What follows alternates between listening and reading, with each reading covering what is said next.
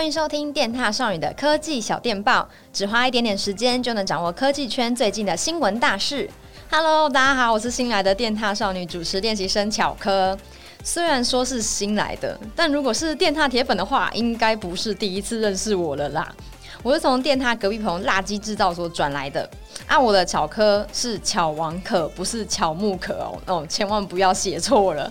那我平常没事就喜欢宅在家里打游戏啊，看动漫，而且还不知道为什么就是很常玩恐怖游戏，就明明自己怕得要命，但还是很常玩。那希望未来啊，也可以跟大家多聊聊一些各种游戏相关的资讯，以后还请大家多多指教喽。好啦，自我介绍先到这边。我们先回到今天的正题，苹果秋季发表会下周就要登场了。今天的小电报就来帮大家复习一下新品传闻。首先，今年的苹果秋季发表会确定将在台湾时间九月八号凌晨一点举办。那同样是采线上直播的形式呈现。OK，那当然喽，这次电獭一样会同步直播，欢迎獭友们陪我们一起边看边聊哦。这次发表会的主题是 Far Out。邀请函上的主视觉是一片黑底，加上像是星星的亮点点。嗯，这次主视觉到底是什么意思？就我有很多朋友说，哎、哎、欸，会不会是指元宇宙？我一开始听也觉得，哎、好像有可能哦、但后来又想想，听课曾说过，苹果不会用元宇宙这个词，而是会用 AR 跟 VR 来实现。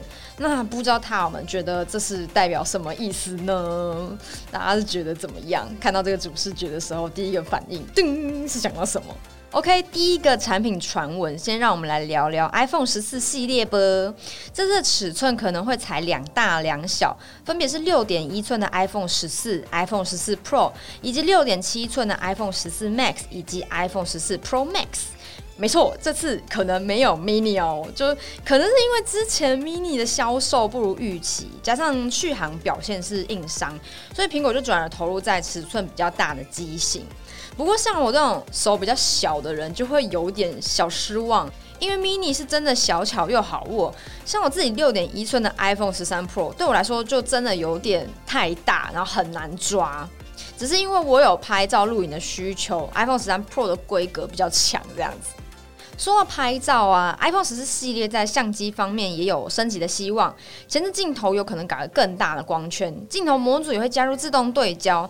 那我自己觉得这个对于爱拍照的人来说应该是蛮重要的吧？就想象一下，你在一个呃周围很暗的低光源环境，可能你要晚上拍照啊，或者是拍烟火之类的。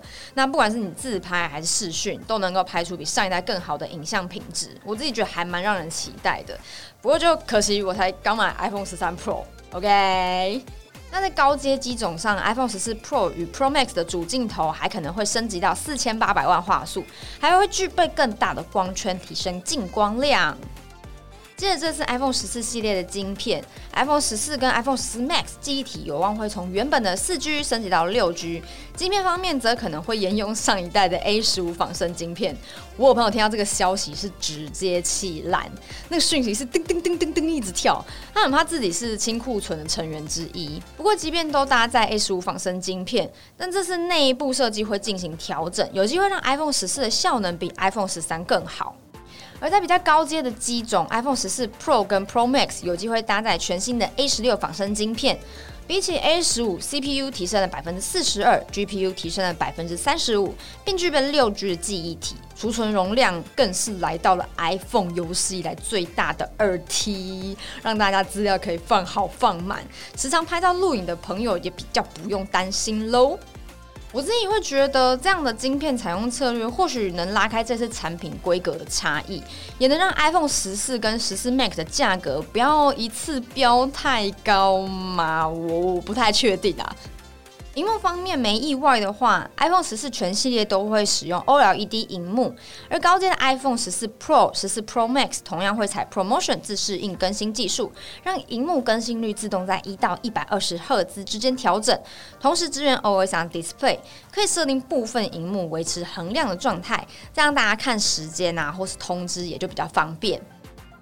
另外是大家这次热烈讨论的 iPhone 十四 Pro 跟十四 Pro Max 荧幕上方的刘海，这次真的很有可能要被剪掉了，会改用打孔荧幕取代，上面变成像一个嗯横躺的惊叹号在上面。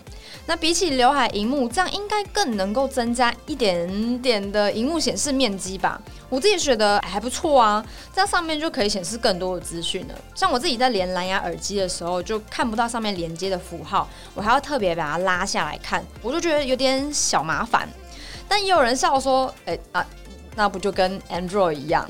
那不知道大家对于 iPhone 剪刘海这件事情是怎么想的呢？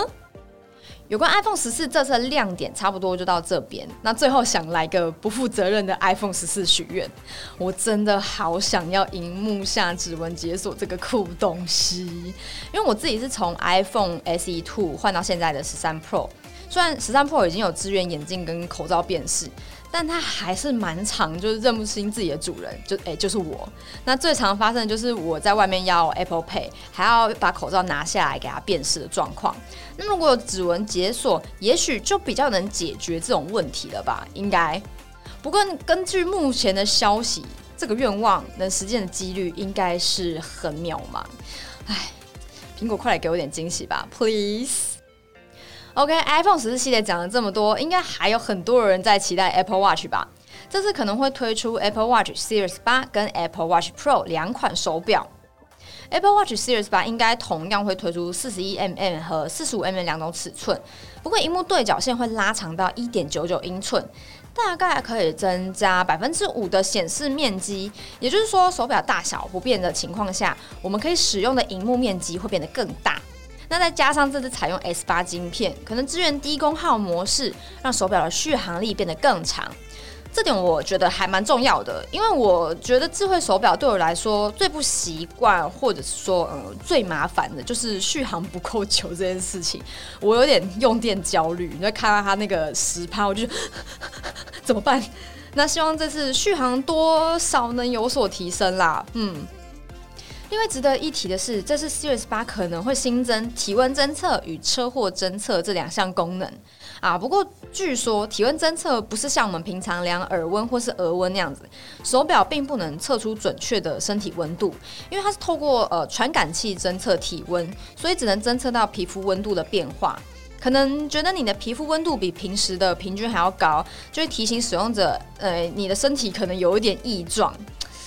就听到这里啊，就是我在想，还是苹果以后把这个功能加到 AirPods 上面，就直接用耳机量体温这样的啊，量耳温。平常戴耳机听音乐，它一侦测到你发烧，就直接切到你的音乐，然后在你耳边告诉你：“嘿，发烧喽。”怎么样？苹果要不要参考一下？而车祸侦测功能则是使用手表内的感测元件，侦测使用者是否承受到不寻常的撞击，并会自动拨打紧急电话报警寻求帮助。应该就有点像是跌倒侦测吧，只是现在就是把功能扩大到遇到交通事故也会启动。我自己是希望它永远不要有机会启动啦。至于售价的部分，Apple Watch Series 八的定价为三百九十九美元起，大约是台币一万一千九百元左右，跟前一代是差不多的。不过高阶款的 Apple Watch Pro 售价就有差喽，它将会是苹果推出的第一支智慧运动手表，会有增强健行啊、游泳等运动的追踪功能，电池的续航力也会提升。目前消息是说，Apple Watch Pro 的尺寸可能会变大到四十二 mm 与四十六 mm，表壳是用钛金属的材质制成，而让手表在运动的时候可以更耐用。而且据说表的侧边这样一改之前圆润的造型，改成比较扁平的设计。继 iPhone 从圆圆的啊变成方方正正的之后，接下来就是 Apple Watch 也要改了吗？不知道大家比较喜欢圆一点的呢，还是方一点的呢？那当然，功能多了，外形变了的代价就是 Apple Watch Pro 的价格，据说将会高达九百美元，换算成台币大约就是两万六千九百元左右，比一只 iPhone 十四还要贵。如果到时候真的是这个价位，大家能接受吗？就一只手表，然后比你的呃手机还要贵这样子。